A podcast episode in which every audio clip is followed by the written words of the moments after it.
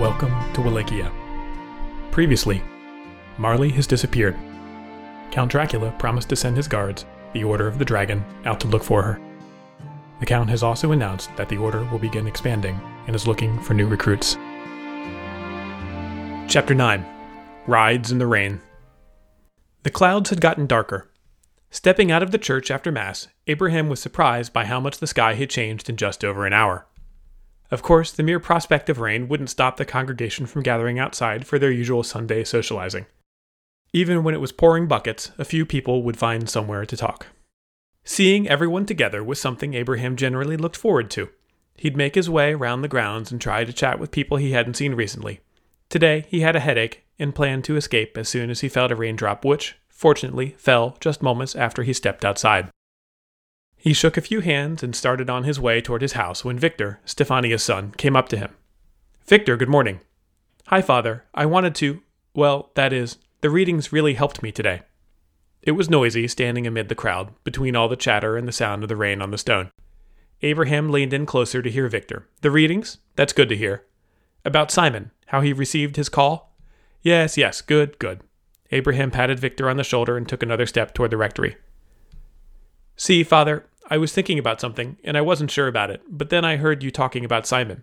Victor stepped forward to follow Abraham as he walked. Abraham took the cue and stopped. He couldn't recall the younger man ever showing an interest in the liturgy, even initiating a conversation, for that matter, so thought it was probably best to listen, headache in rain or not. Victor continued, My Latin's not so good. Sorry, I tried to follow along, but your homily helped. I've been thinking about last week when Daniel Negrescu and Count Dracula spoke, and then today, when Jesus told them to all get those fish from the boat, and then they all followed him, well, I think I'm going to do it. I'm going to join the Order of the Dragon. Paul's thinking about it too. He looked at Abraham, expecting him to say something in approval, but he found he had nothing to say. He told Victor, Well, I'm glad to hear the gospel spoke to you, and the boy moved off into the crowd. What did he think of this recruitment drive for the Order of the Dragon? In truth, he'd nearly forgotten about it, He'd meant to give it more thought, but then Radu had been stabbed and then Marley had disappeared. A few months ago, if one had asked him, he wasn't sure he'd have known anything about the order. He was familiar with the role of the chivalric societies during the Crusades. He knew that some had, over the centuries, turned into organizations through which titles and nobility were granted. That one was still granting honorifics in Transylvania wasn't a surprise, but for it to be actively recruiting in 1816? It was raining hard now. Abraham got to the steps of the rectory stoop when he heard someone call his name. He turned to see Marion, a farmer with long dark hair and a soft voice who lived a ways outside the village. He had the hood of a wool cloak pulled over his head and was saying something Abraham couldn't hear over the noise of the rain and all the people finally leaving the courtyard. Why don't you come inside, Marion? I'll make tea. The farmer stepped in, removed his cloak, and Abraham pulled out a chair at the dinner table for him. He put a kettle on and found a supply of ginger tea, hoping it might help ease his head.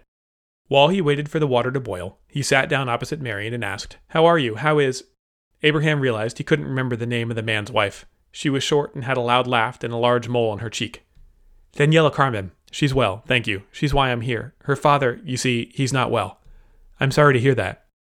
We hoped you could pay him a visit. Take him communion? Of course, we have communion for the sick. I can give your father in law's name to young Eon. He makes the rounds every Sunday to those who aren't well enough to come to Mass. I take it he's been seen by a doctor? He has. And has he been sick for a month? Does the doctor think he'll recover soon? Father, also, he isn't to eat, water only, before receiving the Eucharist. Young Eon can. Abraham had been speaking without really looking at Marion. When he did, he realized his mistake. Ordinarily, anyone who had been sick for an extended period of time and who could not come to Mass himself could be given Holy Communion by anyone dispatched by the Church for that purpose. From the look on the man's face, it was clear his father in law's condition was much more serious. Marion was asking about the viaticum, the final administration of Eucharist given by a priest just before a person's death. Forgive me, my friend, Daniela Carmen's father. He doesn't have long, does he? The man had tears in his eyes. We thought he might get better. He had been sick last year, but then he was out planting in April, but he. Abraham put his hands on Marion's and sat for a minute. He heard the water start to boil and got up and brought back two cups of tea. I can ride over this afternoon. Thank you, father. Daniela Carmen will find so much comfort having you there. Abraham put on his cloak and his wide hat, slung his bag over his shoulder, and walked down the hill to the stables. An hours long ride in the rain wasn't something he was looking forward to, but by the time he'd left the town's main buildings behind, he found himself lost in thought and his headache mostly gone. He thought of poor Marley. It had been just over three weeks since she'd come home, and now she was gone. Loreline had come to see him Thursday. The woman in the white cloak, a dance instructor from Transylvania, apparently, had either abducted Marley, or Marley had left with her without telling anyone she was going, though that didn't seem like her. Count Dracula had sent his guards to bring her back. Abraham had accompanied Loreline back to the bakery and prayed with the family. Lord knew they had been through enough. Five years ago, they were happy and healthy. Marley was reading every book she could. Loreline and Dora were thriving. Their mother was alive. Then Caragea's plague had struck Bucharest, and a few cases spread north. Kumpana was lucky to lose only a few. Now he was riding to visit Daniela Carmen's father. Before leaving, he had asked Father Tiberiu if he'd known the family. He remembered the man well. His name was Petre. They had lived on that farm for ages. He knew how to juggle and used to put on a little show for the children at festivals. Tiberiu thought maybe he'd been a singer, too. The rain didn't let up. Abraham trotted up to the farmhouse soaking wet and very hungry. As he rode up, Abraham saw Daniela Carmen push one of her sons out of the front door. From his posture, it was clear he didn't want to go out into the rain, which earned him several harsh words from his mother. He turned, put on a more presentable face, and came out to tend to Abraham's horse. Another son, less gangly than the first, appeared and beckoned Abraham inside, where a teenage girl who looked remarkably like her mother, minus the mole, took his cloak and hat. He kissed Daniela Carmen's cheeks, and she introduced her children, Carmen Beatrix and Niku, and then pushed him to a seat by the fire to warm up. After a short time, the eldest son, Peter Octavian, returned from the stable but was immediately sent back outside by his mother for firewood. If there was something Abraham could count on, it was that all Wallachian housewives considered it an imperative to force a visiting priest to eat until he nearly burst. Before long, Abraham was invited to the table where fresh bread and bronza, a soft sheep's cheese, were laid out, along with a nice, dry plum brandy. He just spread some of the strong, crumbly cheese into his bread when a bowl of shorba appeared. The sour soup with lemon, tomato, and meatballs was a local favorite, and did a good deal in helping restore Abraham after his ride. Lastly, Daniela Carmen served a plate of mamaliga, a cornmeal porridge with sour cream, alongside a bit of pork. After Abraham had eaten his fill and been forced to eat some more, the younger son, Niku, asked, Would you tell us about Count Dracula? Before Abraham could reply, Niku followed with, They say he's from Transylvania. Have you ever been to Transylvania? What's it like there? Is it true they have Nosferatu there? I heard we used to have them here. How long a ride is it to get to Castle Dracula? At the mention of Nosferatu, Daniela Carmen crossed herself. Niku, let Father Abraham enjoy his meal. But Mama, she shot him a look and then told him, sharply, to clear the table. It's probably time I go see Petre, if you please, said Abraham. Thank you, father. Thank you for coming. It's a blessing to be here with your family. Petre was in bed in his room in the farmhouse. From the hallway, Abraham could hear that the man's breathing was a dry, weak rattle, but he sat up when he saw the priest at the door and beckoned him inside. His grandchildren stood outside, looking in, but Petre said, Come in, everyone, please, children. Niku, hand me those. The elderly man pointed to a few small balls made of leather that were sitting in a basket in the corner. Niku let out a little giggle and brought them to his grandfather. He sat up straighter and tossed them into the air, first two, then three. Niku cheered throughout the whole thing. Peter Octavian and Carmen Beatrix, who had surely seen this act a hundred times before, started out watching just for the sake of their brother, but then got wrapped up in the show as it went on. Daniela Carmen spent the time watching her children watch her father with tears in her eyes. The little juggling display lasted perhaps two minutes before Petre had to stop due to a coughing fit. When he regained his breath, it was clear the man had used the remainder of his earthly energy to entertain his grandchildren one last time. Whether he would pass that very night, or some time in the next week, Abraham couldn't guess, but he was glad Marion had come when he had. He asked the family to give them a moment so he could pray over Petre and take his last confession, and then called them back to watch him receive communion and be anointed with oil. After the sacraments had been performed, Daniela Carmen stayed with her father until he fell asleep, and Abraham was shown to one of the children's bedrooms by Carmen Beatrix. She carried his bag in and looked out the window. It was still raining. I thought Tata would be home by now. I'm happy he came to see me today. To invite me to see you and be with your grandfather. He said he had a few things to do in town, and then he was going to ride right home, that he'd be back by sunset. Maybe the rain was too much. The storm stopped overnight. Breakfast was more mamaliga, fresh eggs, bread, and a hot cup of tea. After they'd eaten, Abraham and Daniela Carmen checked in on Petre, he was asleep, but opened his eyes and smiled at his daughter when he saw her. He seemed to be at peace.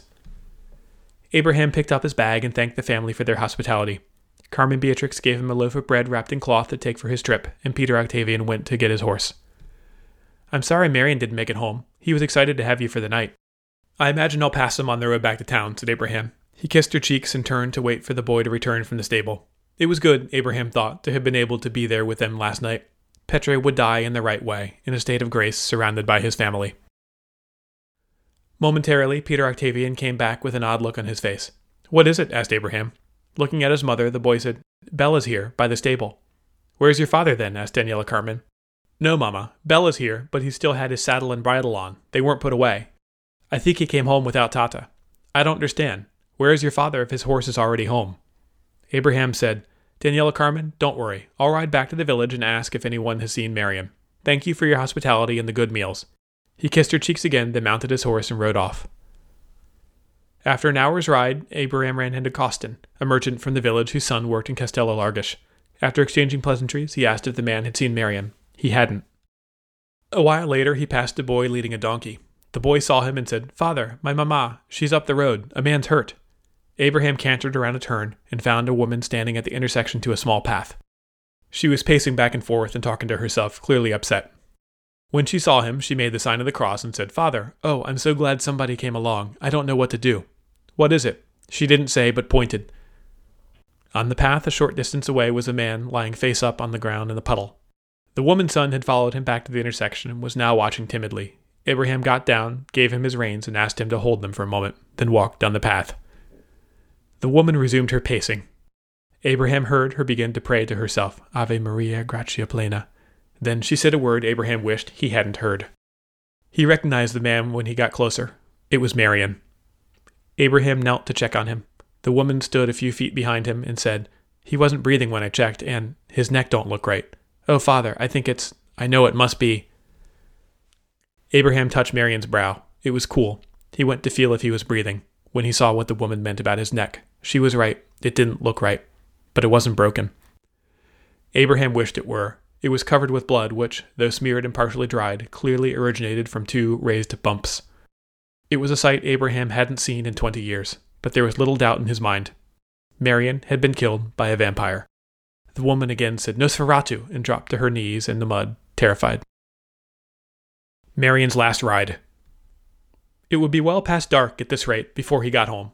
Marion knew he wouldn't be there in time to have dinner with Father Abraham, but he didn't think he'd be this far behind. He'd made arrangements to hire several women to sing the bocet once Petre passed, and had found one of Daniela's Carmen's cousins, who said he'd let the rest of the family know to expect to be hearing from him soon, and to come pay their respects if they were able. With dusk approaching, Marion left town, heading home. The woods just south of the village had been cleared and contained several farms. In some areas of Wallachia, a new practice of burning forests to make room for farmlands was catching on. There was debate in Kumpana on the matter. Some were in favor because it was a fast way to claim land. Others didn't like the idea of losing all the lumber. Marion didn't see the need to be so hasty. He was well into the forested area, over an hour south of town, when he heard a pack of wolves begin to howl. Bella seemed nervous, and he patted his head and told him to go on. Soon he heard a noise behind him and turned to see a huge wolf running in his direction on the path. Bella let out a squeal, reared, and almost threw him. Marion gave him a kick, and the horse sped forward. When he looked back after a minute, nothing was there. He kept up his speed for a while until he felt more sure that they'd left the wolf behind. He got hungry. The rain continued. After five more minutes, he slowed and reached down into his pack to get a bit of bread and salami when he heard a loud shriek. He looked up just in time to see a great bat flying directly toward him. He raised his hands in front of his face, and the bat swooped and struck him. Bella reared again. Marion was just able to pull his boots from the stirrups and allow himself to fall off before being thrown. He landed with a wet thud on the path. Looking up, he saw Bella speeding away. He brought himself into a sitting position and looked down the road, but couldn't see where Bella had gone. Then he had the feeling someone was behind him, and turned to see a tall, thin man. He had a heavy mustache that concealed much of his mouth, and Marion's eyes were drawn to the fixed, cruel looking expression he had. Looking around again for Bella, Marion heard the man speak. I'm afraid I gave your horse quite a scare. He won't be coming back. Marion stood up. The man said, Good evening. I am Dracula. But Marion, Herr Marion, you live nearby? A farm, a few hours' ride? Excellent. Just what I need. Need? When he'd fallen, Marion had landed in a puddle. He was already drenched and now felt the mud covering his legs. Then, strangely, the sensation of being wet started to go away. He could no longer feel the water dripping off him. He was sure he was still soaked, but he could no longer quite perceive his own body. He was focused, instead, on the man's eyes. He found he couldn't quite take his gaze away from them or perhaps that he simply didn't want to. I was looking for someone who didn't live in the village, but was connected enough to it that he would be missed. Marion felt there was a question he wanted to ask, but then the motivation to ask it seemed to disappear. These villagers, you see, they're superstitious, said the man. They always have been, but it helps, sometimes, for them to see that their superstitions are real. Dracula walked a semicircle around Marion. Slowly, he extended his hand, and with the tip of one pointed fingernail stroked Marion's neck. And what better than something the people already fear? I give them a vampire, then sell them on an order to fight vampires, which they'll never be able to succeed at, of course. You see, this land has gotten soft. For too long has the Turk held control. These people need something to unite them. They need to believe that their land is in danger, both from the foreigner and from the supernatural. They need to think they can work together to fight it. And oh, how proud they'll be, thinking they're working their God's will, while all the time I sit on my perch pulling their strings. Marion hardly heard these last words. He was too focused on the man's red eyes. Then, in an instant, Count Dracula let the trance drop, and Marion saw him open his mouth in a set of sharp, white teeth. Dracula let him run down a side path off the main road for just long enough that Marion thought he might escape. Then he struck. Thank you for listening. You can follow Wallachia on Twitter at WallachiaNet or on the web at wallachia.net. Next chapter, in two weeks, we'll catch up with Marley and Margareta on the road to the Red Tower Pass.